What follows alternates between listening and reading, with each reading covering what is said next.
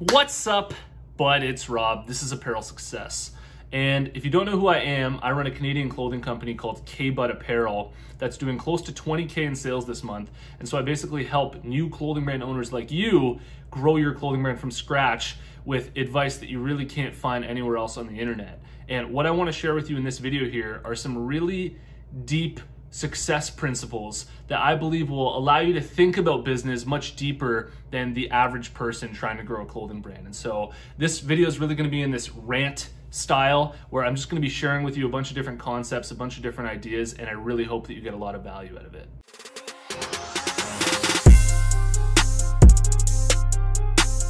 Apparel Success is sponsored by my buds over at Design Crowd. And I would never have a sponsor on this channel that I didn't actually believe was gonna help you grow your clothing brand. And so if you aren't a designer yourself and you need designs made for your clothing brand, I highly recommend that you check them out. I use them myself. They're a website that allows you to crowdsource designs from designers located all around the world. And for a special offer, you can head over to designcrowd.com forward slash apparel to learn more or simply use the discount code apparel when you post a project on Design Crowd. The thing that I've picked up on that a lot of businesses struggle with is their ability to understand the intangibles of running a successful business and getting results, okay? And the intangibles are basically the things that you can't really see in the data itself, and it's really the things like your own intuition as an entrepreneur, your own ability to be aware of how you're coming across to people of how your brand is being perceived by people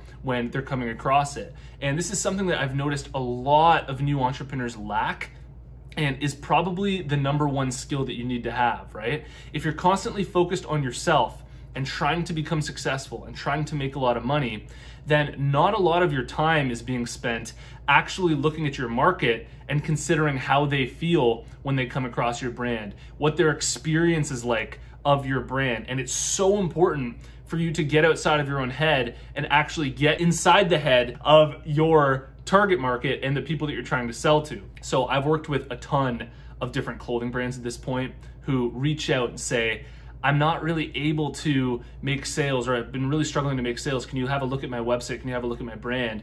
And the second I come across their website, there's something spelt wrong or there's something out of place and their website looks mangled. And it's so obvious to me why they're not making sales for their own clothing brand.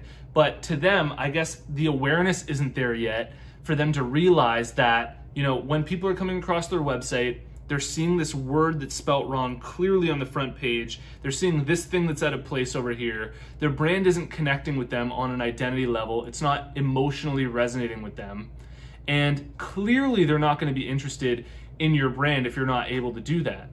And the way that you actually do that is by taking the time to get outside of your own head and constantly reassess how you're coming across to your target audience. And this means literally going through your website with a fine tooth comb, ironing out the details, making sure that everything looks good and that everything's actually appealing with your audience because at the end of the day that's where all of your brand's value is going to come from is from that clear expression of your identity, the clear connection that you're going to have with your audience. And these are the intangibles that I'm talking about here. These are, these are the things that, you know, all that the data will really do is confirm whether you're doing good a good job with this but the data itself you know you can't manipulate any of this with the data it all comes from your own intuition your own ability to put yourself in the shoes of those who are buying from you and to create something that is right for them. One of the biggest keys to success, and I realize that that's like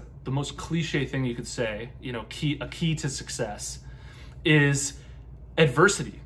Without adversity, you're just going to be expecting an easy ride, and there's no such thing as an easy ride to success. So buckle up, you know, get ready because running a business is full of adversity. That's basically all it is. Every single day is like a roller coaster ride for me. There's something going wrong over here, there's something going good over here, then something great happens, then something bad happens every single day. And it just really keeps getting more and more intense the bigger and bigger my clothing brand gets and the bigger and bigger this YouTube channel gets. And it's just something that you constantly, you know, are going to be dealing with. And so this whole trying to escape adversity is another principle that I want to talk about here. I had somebody comment on the YouTube channel recently saying, you know, I just don't like social media. I don't like Instagram. Is there, you know, another form of marketing my brand online? And it's like, well, I mean, I don't know what to tell you whether you like Instagram or not.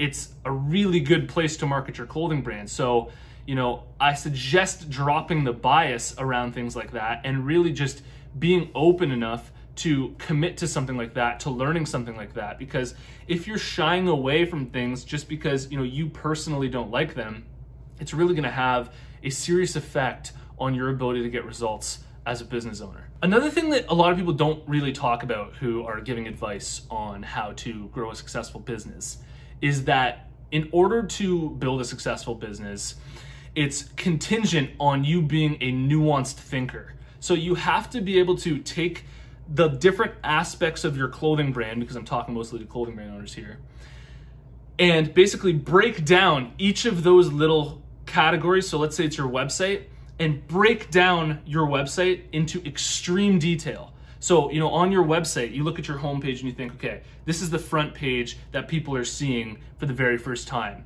How exactly is this banner coming across to them? what is the picture? How is the picture affecting them?